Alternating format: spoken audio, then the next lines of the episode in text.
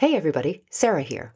Back in 2017, when Laurel and I started Movement Logic, we felt that movement teachers were being shortchanged by the available continuing education options out there, and we wanted to fill that gap. Now here we are five years later, and I'm very proud of the tutorials we've created so far. What's really exciting is together with Jaisal Parikh, we're launching a brand new hip and SI joint tutorial. In the movement world, the hips and the SI joint get a ton of attention. But at the same time, we see loads of injuries and misinformation all over the place. So, what's going on? Clearly, there's some sort of disconnect and an information gap happening. As some of you might know, I have had several hip surgeries, including a hip replacement about 10 years ago. I don't blame my yoga practice for it because there's a meaningful genetic aspect, but I certainly don't think that my years of deep hip openers particularly helped in large part because the way I practiced leaned into my hypermobility instead of working on the stability and the longevity that my body really needed. There's a lot of unlearning for a lot of us to do around things like hypermobility, SI joint pain, sciatica, yoga butt, and other hip related concerns. So, with that in mind, Laurel, Jaisal, and I have created a free HIPS mini course video series for you, in which we address these topics and more, including gender bias and inclusivity, whether we store emotions in our hips, and why demonizing the SI joint is not particularly helpful. Right now, you can sign up for the free mini course, and by doing so, you'll get a discount code for $25 off our full hip and SI joint tutorial. This tutorial is a four hour course that includes the anatomy and normal structural variations of the pelvis that can determine how a person might be able to move, how injuries happen, as well as how we experience pain, and of course, a whole lot about how movement can be a solution to specific obstacles like SI joint pain, sciatica, and yoga butt, and tons and tons of exercises for you to try out. If you're interested in learning a more thoughtful approach to movement solutions for yourself and your students, Sign up for the mini course and get your $25 discount code for the full tutorial. The link to sign up is in our show notes, or if you follow us on Instagram at Movement Logic Tutorials, the link to sign up is in our bio. And now it's time for today's episode.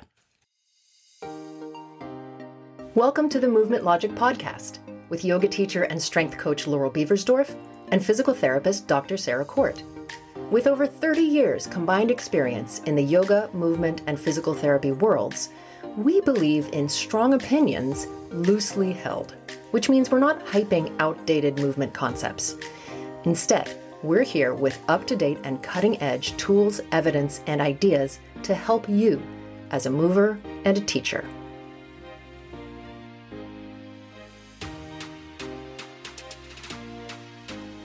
Hello, hello, hello. Welcome to episode 21 of the Movement Logic podcast. My name is Laurel. This is our 21st episode. I'm doing this one solo today. My dear friend and co pilot, Sarah, is doing something else.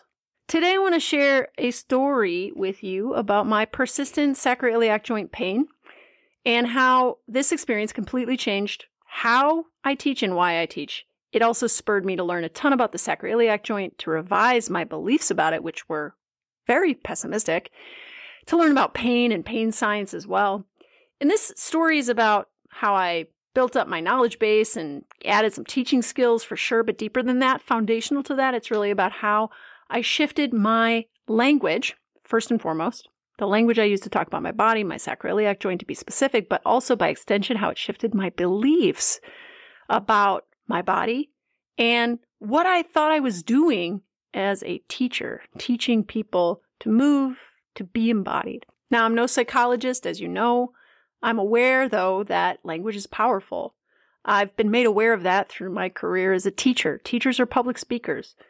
The words we use are very important to what it is that we're teaching and how we're teaching. Words shape at the same time whole narratives, whole beliefs about what it is we're talking about. And these layers, words, language, beliefs, these shape identity and identity shapes behavior, right? So it's all self reinforcing too, because behavior shapes identity, which in turn shapes beliefs and language and the words we use. So when we say language influences beliefs, we have to realize that in turn, beliefs shape language, and so we can't just replace some words with other words. That would maybe come off as really inauthentic, right? We have to kind of get to the root of what we believe and who we are and who we believe we are. So, this episode has a little bit of anatomy and biomechanics in it, um, but it also has a lot of stories and language and human psychology wrapped up in it as well. So, hopefully, you're a fan of one or two of those subjects, and here it goes. I know many of you probably know this about me. About five years into teaching, I had persistent SI joint pain and it was not fun at all. It caused me to have also this identity crisis, this existential crisis, even because the yoga practice that I'd found so much benefit from had started to make me feel bad. The postural practice of yoga hurt and my SI joint hurt the most. I had this really awful, dull ache around my SI joint. It would occasionally turn into sharp shooting pain. It would flare up while I was trying to go to sleep at night. It would come up sharp and shooting and awful while walking. Sometimes in a posture would all of a sudden happen where I would just be in excruciating pain and would have to come out of the posture. My hip flexor seemed to be wrapped up in it as well. The pain would kind of wrap around to the front of my hip. I believed at this time too that my SI joints were inherently dysfunctional, fragile, and unstable joints in my body. By the way, the SI joint is the joint between your sacrum and your two pelvic halves. Uh, you can feel your SI joint if you kind of place your fingers where the top inner corners of your back jean pockets would be and sort of feel around there. You might feel like a bony protuberance there called your PSIS, your posterior superior iliac spine. That's right at the border between, if you go inward toward the midline of your body from those two bumps uh, underneath those bumps are the dimples, if you have dimples there. If you go inward of those two bumps, you'll hit your, your sacrum. So the sacrum is almost kind of wedged between your two pelvic halves, and the space between the sacrum and your two pelvic halves called your sacroiliac joints. Um, so I had pain around that area. And I believe, you know, because of that pain, that my SI joints must be unstable. There's some kind of problem with the joint, I thought. I thought that I had actually made them that way by overstretching the tissues of my SI joints, the muscles, the ligaments, the tendons, the fascia. I believe that in a sense I had almost like misplaced my sacrum, like it had slipped out of place on the right side, especially. I thought that it was kind of torqued. It was too loose on the right side. It was stuck on the left side. I thought that overstretching had contributed to this problem but also maybe incorrectly aligning my hips, my pelvis, my spine, creating some kind of uncomfortably torqued predicament. And I didn't just feel these things, I vividly imagined them. This was the story I told. That was then, this is now, today. Happy to say I don't have sacroiliac joint pain. In fact, I stopped having sacroiliac joint pain almost immediately after starting to lift weights. I went to the gym, personal trainer taught me how to do goblet squats, deadlifts, and to hang from a bar to strengthen my shoulders and my hands in that vertical pull position. Those were the three exercises that I did regularly. And this was before I had my daughter. I had my daughter in 2018. I started lifting weights, I think, more toward 2015, 2016. And I lifted weights all the way through my pregnancy. In fact, I lifted weights four days before my daughter was born, and she was born 10 days after her due date. So I was six days late she was six days late and I was still lifting weights. I was doing all the things. I had zero sacroiliac joint pain during my pregnancy and after my pregnancy. And I don't tell you this to extol or evangelize the benefits of strength training. I mean, I do that plenty. I believe strength training is, is very helpful, and I think everybody should do it actually. But I, I tell you this because I believe strength training worked for me personally in reducing the symptoms that I had been experiencing. I don't think that it's necessarily the solution for everyone. Research shows that actually exercise in general has been shown to be helpful for people with SI joint pain. And exercise is very unspecific, right? What are we talking about? Strength training specifically helped me, but I think it's possible that other types of exercise could have helped me as well. Maybe running or swimming, or maybe even just doing Pilates instead of yoga, something maybe more moderate like yoga in intensity, but just different. The point is that during my pregnancy and now, I don't think that my SI joint pain was because I had an inherently unstable or fragile or problematic SI joint. In fact, when I look back on the time before I got pregnant, when I did have this persistent pain, uh, I have revised my beliefs entirely. So let's go back. When I had this pain, I actually never got formally assessed or diagnosed by a clinician. Now, I love PTs, they're my superheroes.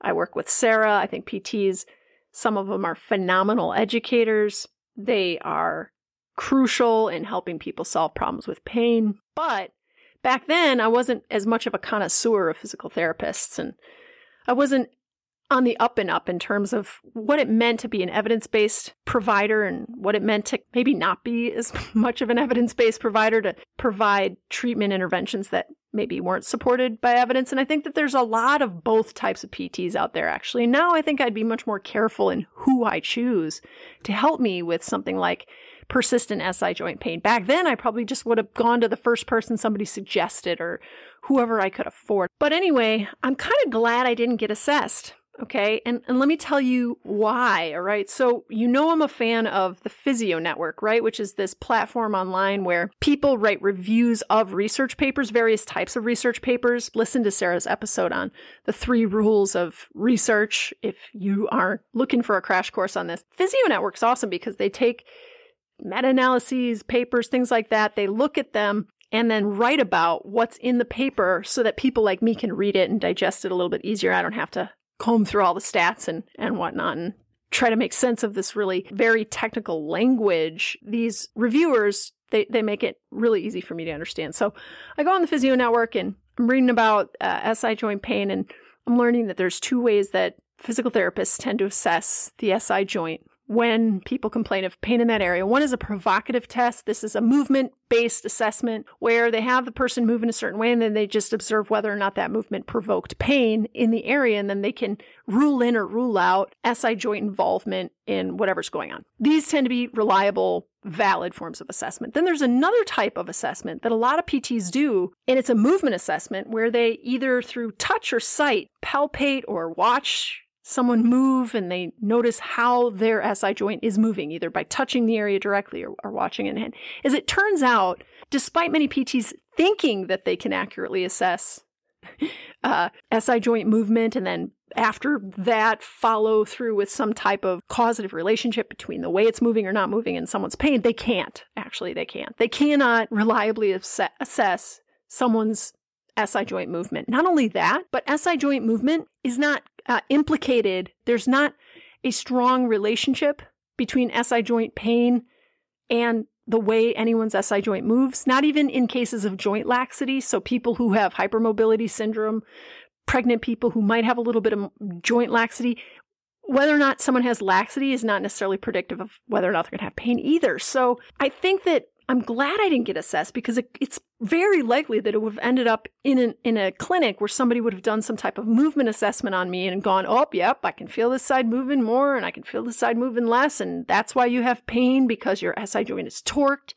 it's displaced, it's whatever, it's dysfunctional and unstable." And this language, I think, would have made my condition worse. Now, maybe the exercise they had given me or the advice they had given me would have made it better. I'm not saying that I completely dodged a bullet by not going and getting assessed. I'm just saying that it's often the case that these non evidence based, non effective assessments just contribute to the narrative of fragility and the narrative of instability and dysfunction that's potentially causing people to be afraid of their body and avoid movement that would otherwise be helpful if they didn't have these fearful beliefs and if they moved a little bit more without so much fear. So, why did my SI joint hurt? Well, I don't know actually. I don't know, but what I do know is it probably wasn't just one thing, you know? It wasn't one thing that I was doing and it wasn't one thing going on with the structure and it wasn't one way that I heard it. It was probably hurting if I put the pieces of my life together back then because I was only doing yoga asanas all of my exercise and most of my physical activity I was leading a very physically active life. I was teaching multiple yoga classes and teacher trainings all over the city, all over the, actually all over the world, living in New York City, running all over the place, practicing fairly challenging yoga poses. And in other words, you know, I don't think that my yoga practice as the thing that was supposed to prepare me to be able to do all of this was adequately preparing me to be able to do all that. Uh, I don't know that it was challenging my body enough. It wasn't necessarily making me more robust or resilient from a musculoskeletal standpoint. Additionally, in my practice of these postures, that I was teaching. I was adhering to what I believed was this optimal alignment all the time. So I had this belief that there were optimal ways of aligning a body that we should seek to find all the time. And then there were these suboptimal ways of aligning the body that we should just avoid. And I identified as an alignment based teacher. So here's how my identity as an alignment based te- teacher, how I differentiated myself in the marketplace, right? My specialty and why people came to me, or at least why I thought they were coming to me, was to help them align and move their body intelligently, well, safely. These are words that I would use. In terms of language I use, I think I'd often encourage certain types of alignments as being more stable over others that were less stable or more safe over others that were less safe. I was micromanaging joint positions a lot, like preventing movement at one joint to maximize it in another. Not that that's inherently wrong, like it's not inherently wrong to be able to differentiate, say, movement of the hip from movement of the lower back. It's just that if you are always doing that because you feel like letting, for example, the lower back flex when the hip flexes is dangerous, or letting the pelvis tilt forward at the base of the spine when you're back bending so the lower back arches a little bit more, right? If you th- feel like those things are inherently dangerous to do, um, you're never going to do them, right? But you're also going to have this sort of hyper vigilant fear around the body in those positions as though, like, we don't go there, watch out, right? And, and that type of expectation for pain or danger is certainly not going to help someone who has pain have less pain. Meanwhile, and in addition, a recipe for overuse injury if you're interested in having an overuse injury just kidding i know no one is but like if you if you have an overuse injury it's possible that one of the ways you got that was by repeating a motion over and over and over again without variation. And if you think about it, this was the way I was approaching my yoga practice. It was repetition without variation. I repeated the right alignment all the time. Neutral spine, hips rotated or flexed or extended just so, feet aligned very particular way, very linear, a lot of straight lines, a lot of sagittal plane movements, like movement forward and back, but not side to side as much, or maybe not as much rotation. Certainly not multiplanar, right? A combination of movement through the planes. Twists had to be done a certain way. There's a lot of rules about how things should look, even how they should feel. Lots of prescriptive language, lots of prescriptive movement, lots of moving for the purpose of aesthetic kind of looking a certain way and not as much for discovery, for inquiry. And I was avoiding these myriad wrong ways of moving and aligning myself in a very kind of repetitive way over and over again. It may have even, unbeknownst to me, been incredibly helpful for me to explore those wrong alignments regularly because that would have given my body more variety. Additionally, the language I used to describe the sacroiliac joint in particular was also pretty pessimistic in the sense that I thought that everyone's basically everyone's SI joint was pretty unreliable. Like just watch out for that area. It's very delicate, it's very fragile. And then a lot of people with pain, I thought it's because me included, it was a dysfunctional or unstable area. I had a lot of friends at the time who were yoga teachers along with me who also had SI joint pain. So it wasn't just me. And we kind of all bought into this idea that there were actually certain poses that were probably the culprit, certain categories of poses that were the culprit. And we started kind of Xing out these poses and just deciding, you know what, I don't do that pose anymore because it's not good for me. It's bad. It causes me pain. Uh, let me give you some examples, and maybe you, you've had this as well, or you can identify with this, or you still believe these things. I don't know. But for example, twists were very, very suspect.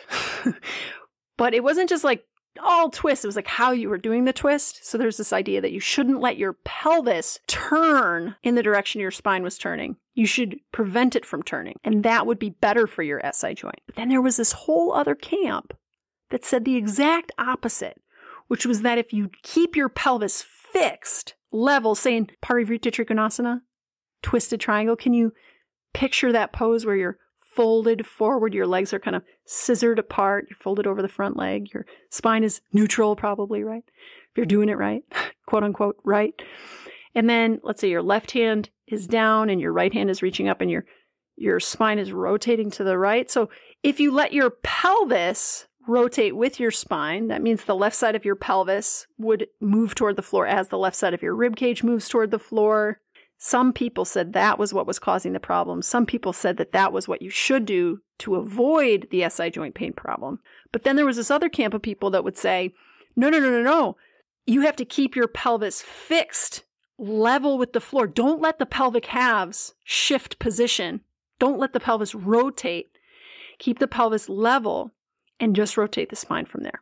And that's going to be better for your SI joint. But then the other camp was like, no, no, no, no. That's what's causing the problem. That's what's torquing the sacrum. I mean, the minutia of what we're talking about here is like a matter of a few degrees of movement. And, and somehow we've decided that like allowing the pelvis to move or not move is responsible for yanking the sacrum out of place at the SI joint. Wow. I mean, relatively speaking, like those would be very low forces distributed through the joint compared to like some trauma that you would experience like in a car accident, right? But yet we felt that those forces were high enough or that the sacrum, uh, the SI joint was fragile enough to where those very low forces would be enough to like dislocate the joint. Warrior One was banished. Asymmetrical poses in general were thought to be problematic. Definitely no more splits pose, wheel pose, especially if you lifted one leg up in that big back bend. Uh, don't do that anymore. Back bending in general became rather suspect, especially there was a big argument about how the, the hips should be rotated. Should the hips should you let the hips turn out? Oh God, no, that's really going to crunch your sacroiliac joints. And that was the word that people would use, teachers would use crunch, right? Or gosh, don't engage your glutes. Or if you engage your glutes, don't engage them too much. Or I've even heard engage the lower glutes, but not the upper glutes. But I'm pretty sure there isn't a lower and an upper glute.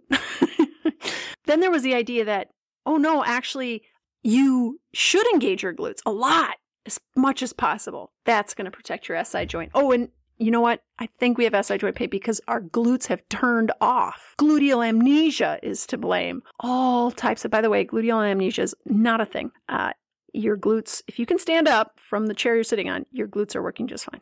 Uh, there was, you know, a lot of distrust for a lot of different poses and then also sometimes whole ways of engaging with the practice, like passive stretching, got a really bad rap. I think what we thought we were doing with passive stretching, I'll speak for myself, is like if I were doing something like the splits pose or like a big kind of try to get your leg behind your head type of pose. It was like akin to um, ripping the drumstick off of the turkey or something. You know, like that we were these sort of inanimate objects that would just kind of fall apart if we pulled on ourselves too much. And, you know, one of the thoughts was that like doing these big passive stretches would potentially dislocate your SI joint somehow. There were there were a lot of things we we just thought were causing the problem. We avoided then, we canceled even hypervigilance was really at the root of all of this though. It was like people were afraid. I was afraid. I didn't know what was causing my pain. And so there was just a lot of fear and distrust of the practice especially the the poses that provoked pain of course but then also just of my body.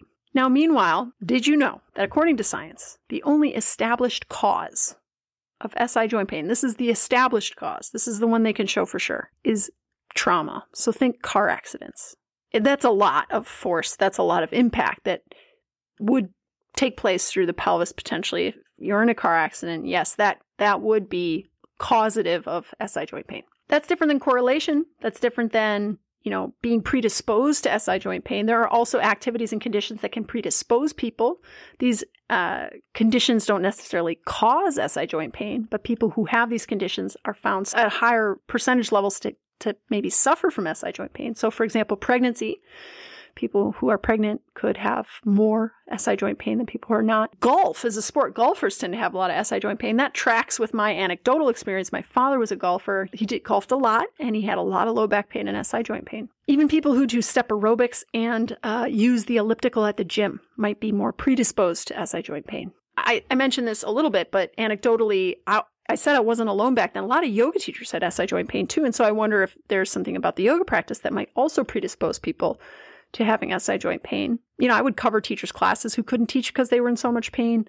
A lot of my friends who we would commiserate over, you know, all the poses that we hated now because our SI joints were hurting. And listen, you know, for sure, stopping the poses that we thought were hurting us was a good idea. It's, that makes total sense. Of course, you would you would stop doing the thing that was hurting you at least for a while.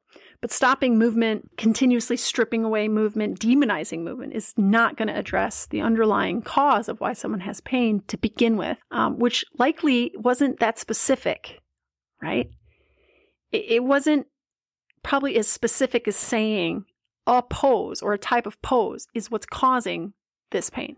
My studies in pain science, as I mentioned at the top, is really where I attribute the most amount of growth I've experienced in terms of how I think about my body, specifically when I have pain. And it's been very helpful for me to understand pain science during these times when I am in pain.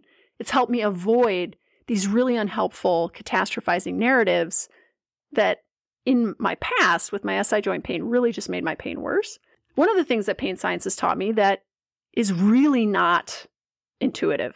I'm just going to say it. It really doesn't make a whole lot of sense, but it's been borne out numerous times, very strongly, strongly supported by the research is that pain and tissue damage don't strongly correlate. So you can have an injury like that you could see in an MRI and have no pain. You could have pain and get an MRI and have no injury. You could even have pain and the MRI could show an injury, but it could turn out that that injury was not what was causing the pain. it was something else. It's wild. But this has helped me rewrite my narrative around why my SI joint hurt. And it's helped me do so in a way that, that no longer problematizes my SI joint, my students' SI joints, or the SI joint in general. Pain science has always also been incredibly helpful for helping me to recognize the power that words have for influencing what people believe is happening in their body. Listen to Sarah's episode on pain. And she tells a story in there about how one of her patients thought that their spinal disc was putrid and rotting. And Sarah explained to her that it actually, the opposite, it had fully healed because the timeline had been such that the disc would have already healed. And just in rewriting that narrative, this woman's pain decreased fourfold. She had like an 80% amount of pain on the scale and it went down to like 20% or something like that. It makes sense, right? The language shapes our beliefs. Scary words make us afraid. They provoke us. They trigger us. Beliefs that something like the SI joint is inherently unstable structure shapes how we show up as teachers. Our identity as teachers is maybe people who are there to protect our students' SI joints because they're vulnerable structures. And so then the language we use is very protective. Not to mention the fact that when we're afraid that we're going to hurt ourselves, we're less likely to move. And when we move less, we tend to have more problems with pain. Words are powerful. And I think words, the language we use, should be as closely considered and worked on as the movements and alignments we teach. The problem is that it's not so simple to just start replacing some words with other words until you've really examined your beliefs and until you've found strong enough evidence to compete with the beliefs that you currently hold and the evidence that was provided to you for those beliefs. And also until you start to examine and maybe shift your own identity and like why you're there and the story you tell about that. Therefore, in service of that process, perhaps I could share four reasons why the SI joint is inherently stable, functional, reliable, amazing, even. So here goes. I'm going to give you four reasons and some books to read. Okay, reason number one evolutionarily speaking, I think there's a very strong argument for the statement that humans are the most successful animals on the planet. Uh, not necessarily the best mammals or animals for the planet, but very we've been very successful. And our sacroiliac joint is in no small part responsible for that. So if you've read this book, um, you know it's excellent. If you haven't read it, you should read it. It's called The Story of the Human Body Evolution, Health, and Disease by Daniel Lieberman. And he writes a lot about Darwin, of course. One part of the book, he talks about how Darwin's theory for why humans were able to evolve to having such huge, powerful brains is actually, it started when our human ancestors that had just evolved from apes became upright. In other words, where we went from walking on four legs or limbs to two legs. Because what happened then is by going from four to two, we freed our hands up. And our hands then allowed us to explore our environment and make tools. And these tools allowed us to further explore and learn from our environment to make more sophisticated tools and on and on and on. And it was really the emancipation of our hands to make tools that caused our brains to grow. Well, why could our hands be free? Well, because we were walking upright. One of the most important, what you'll, uh, I'll quote another author here soon, but one of the most important hubs of force mediation is your sacroiliac joint. Okay, so another book to read is the book Born to Walk by the author James Earls. If you like fascia, you'll like this book. Okay, it goes in depth about the mechanics of walking and how humans are the most efficient land mammals on the planet. So, did you know that we can outwalk every other mammal on the planet? We can't run faster than them, but we can walk longer because we're so energetically efficient at walking. We don't have to expend a whole lot of energy. And one of the reasons is that we can walk with very little active muscle contraction. And this is because we can use our soft tissues and the elastic recoil of those soft tissues and the efficiency of that passive force production from the tendons and the fascia to, to propel us along. And James Earls named the sacroiliac joint as, a, as that hub of force mediation through the pelvis that allows us to transmit forces from the ground all the way up to the swinging of our arms, which comes from the rotation of our spine. Uh, it's a beautiful, beautiful book. Unstable structures are very poor force mediation structures when compared to stable structures. And since the one of the main purposes of the SI joint is to transmit forces from the ground to the spine, it follows that it would be a very stable structure inherently. The sacrum is the base of the spine, and it's wedged between the two halves of the pelvis, which are the innominate bones. So the forces from the ground travel up our legs into our hips to our pelvic halves, through the pelvic halves to the sacrum, from the sacrum up the spine. And this has been a very uh, successful structure, evolutionarily speaking. Unsuccessful structures, unsuccessful traits, unsuccessful characteristics in terms of the evolution of biological organisms don't tend to stick around very long. So the SI joint evolved to allow us to transmit forces from the ground so that we could walk with incredibly efficient mechanics of gait as well as all the other ways we humanly move. All right, reason number two the SI joint can move a little, not more than 0.5 degrees when standing. However, believe it or not, clinicians cannot assess accurately whether or not it's moving and how much. And I, I mentioned this before, but it, it bears repeating. What this means is that because of this unreliability in clinicians' ability to accurately assess sacroiliac joint movement, it follows that if this assessment of the movement of the joint is unreliable, any prescriptive diagnosis they make based on that movement as being causative to pain is bullpucky. Man, bullpucky, there's a word. Haven't used that one probably ever in my life, but hey, saved it for the podcast. So, what does this mean? It means that additionally, Yes, the SI joint can move. Whether or not and how much it moves has not been shown to be causative to pain, nor has laxity of the joint. So you can have la- la- ligamentous laxity and have no pain, and that'd be just as likely to happen as if you don't have ligamentous laxity and do have pain, right? So it's not causative. Reason number three that your SI joint is not unstable bones and joint tissues of the SI joint are what make it incredibly stable, namely how the bones fit together and then how the ligaments, the very powerful ligaments made up of incredibly strong collagen, hold those bones together. The sacroiliac joint is made up of the surface of the sacrum, the two sides of the sacrum kind of faceted to the two sides of the pelvic halves, and their surfaces, both surfaces, the sacrum and the pelvic half, are rough, so they kind of fit together in this very high friction way, which prevents translation, movement, sliding, makes it very stable. But there's also this curved shape to the sacrum and then kind of a bony ridge, a prominent ridge at the top, which locks the sacrum into place. So it's very secure from that standpoint. But then on top of that, we've got all these massive ligaments. If you look at uh, an anatomical rendering of that area of the body and you see the ligaments across the joint they're huge. And then there's the way that just from a mechanic standpoint gravity helps kind of wedge the sacrum between the pelvic halves but then how ground reaction force helps wedge the pelvic halves back into the sacrum. So through compression this joint is held together very securely. This is what's called form closure. Reason number four that your your sacrum is reliably stable is that it's thought that the muscles do contribute to the stability of the SI joint, but it's possible but th- that they aren't as important as we think. This is, you know, something that is debated. This idea of there being force closure or muscles being responsible for the relative stability of the SI joint is one model. It's one way of, of thinking about how this joint is or isn't stable. One of the largest, most powerful muscles of the body, the gluteus maximus, is not very active during walking, right?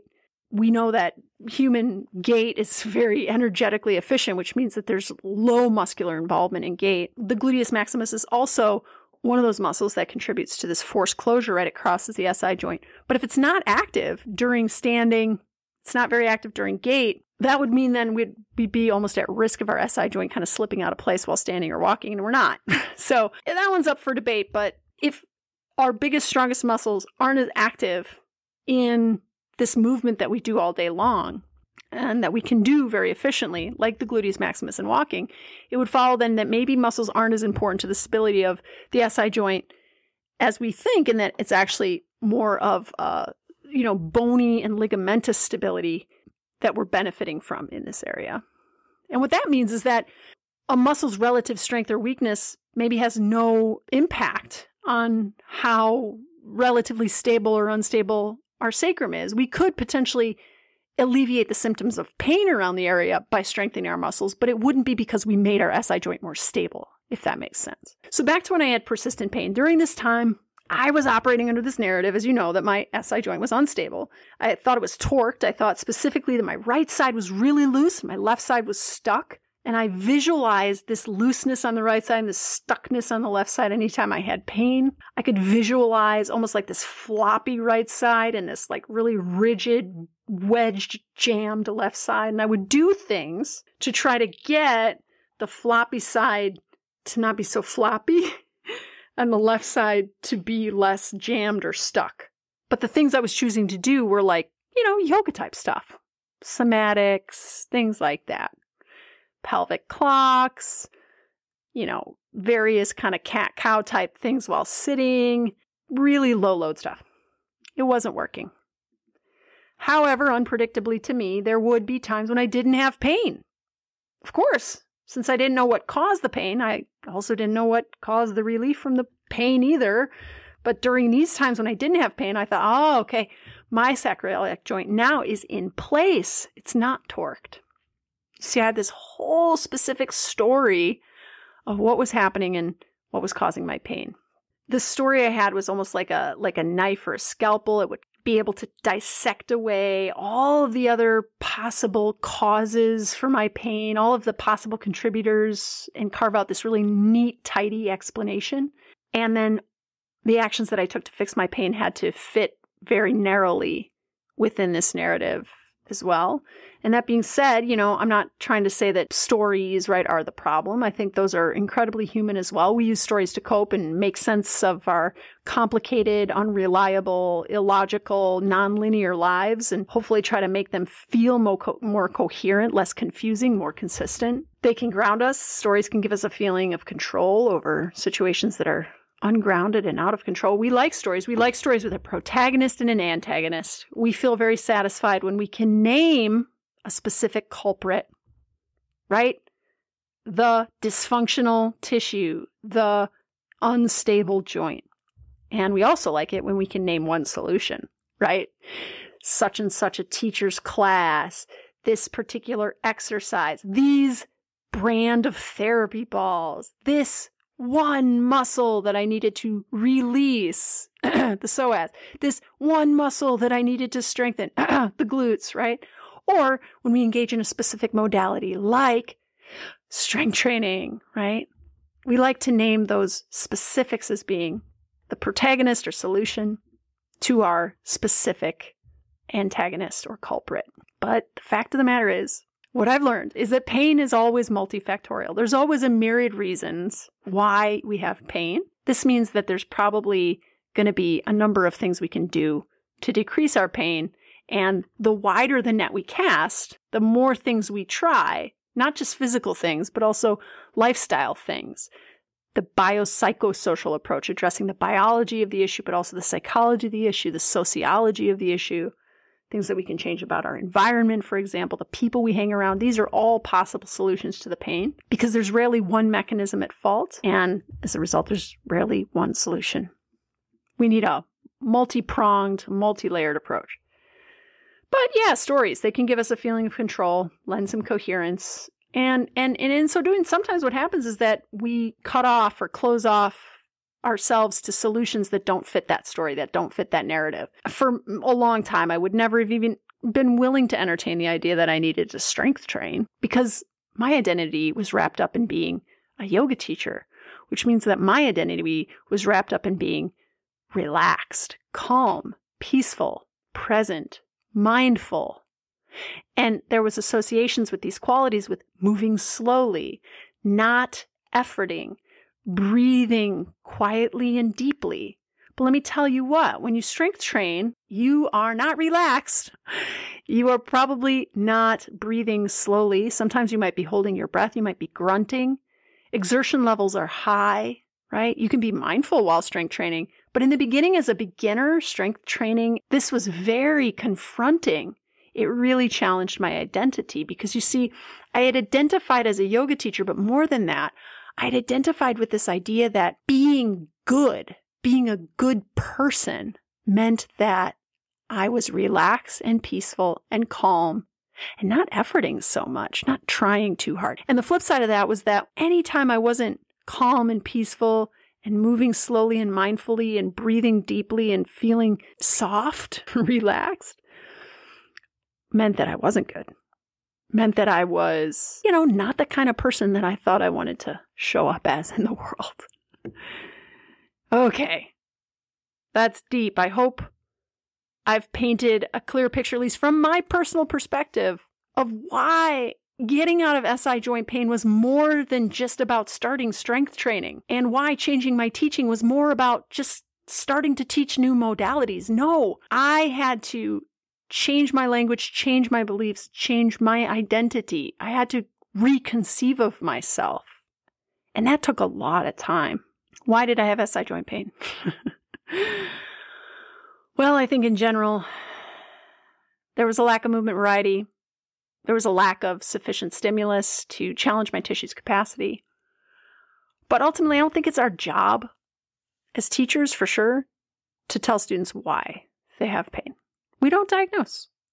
We don't need to be like an out of scope surgeon with a scalpel dissecting away everything that could be causing pain to get to one cause or one solution. That's not what we do. Instead, maybe we can be more like successful fisher people who cast a wide net over the problem. We offer movement solutions that make the systems of our students' bodies more resilient. We expose their brain to novel sensations so that their brains can respond with novel movement output, hopefully pain free output. We can catch a lot of fish potentially in this way and maybe potentially many of these fish slash outcomes will be helpful in addressing the underlying causes of their pain. We can simply make the areas of their body that are not as resilient and robust as they could be more resilient and more robust, more tolerant to loads. And we don't do this by narrowing how we move. We do this by expanding how we move. We don't do this by reducing tissue tolerance to load. In other words, we don't do this by reducing the forces that our tissues can manage, but in many ways we do it by increasing the forces that our tissues can manage over time. This looks different to different people, right? So I think probably it's the case that many yoga people, and I know that in my little community, my little bubble, there's lots of yoga people who have started strength training and seen immediate improvements to their pain. But what about people who exclusively strength train and have SI joint pain, for example? I bet you a lot of them would benefit from doing yoga. It may be that initially you needed to stop doing certain things, yes, but eventually, after this pain, the SI joint pain, for example, is calmed down, you might want to find ways to add those things back in at the appropriate dosage and to train your tissues, to train our students' tissues and nervous system to be, be able to handle those loads uh, and maybe even loads even greater in significance. Hopefully, what you've taken away from this episode is that as movement teachers, we're not just teaching movement, we're shaping our students' beliefs about their bodies.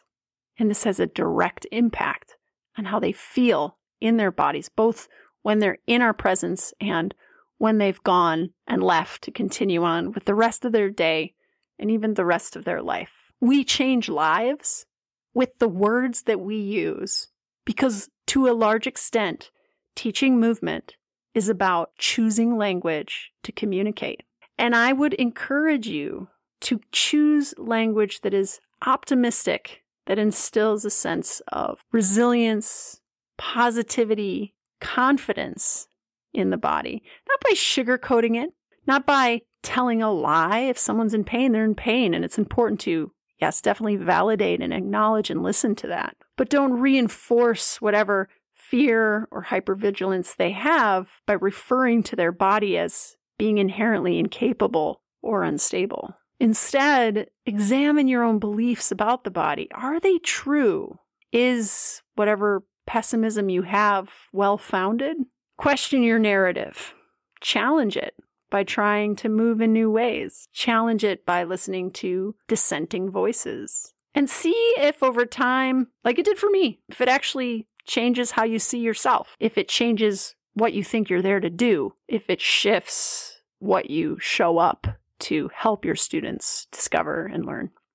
All right, well, thank you so much for joining me today. As a reminder, nudge, nudge, if you would like a free mini course that will go a long way toward shifting your beliefs about the hip and SI joint, not in a way that tells you what to believe, but rather in a way that might help you open up around some of the beliefs you currently hold and start to question them.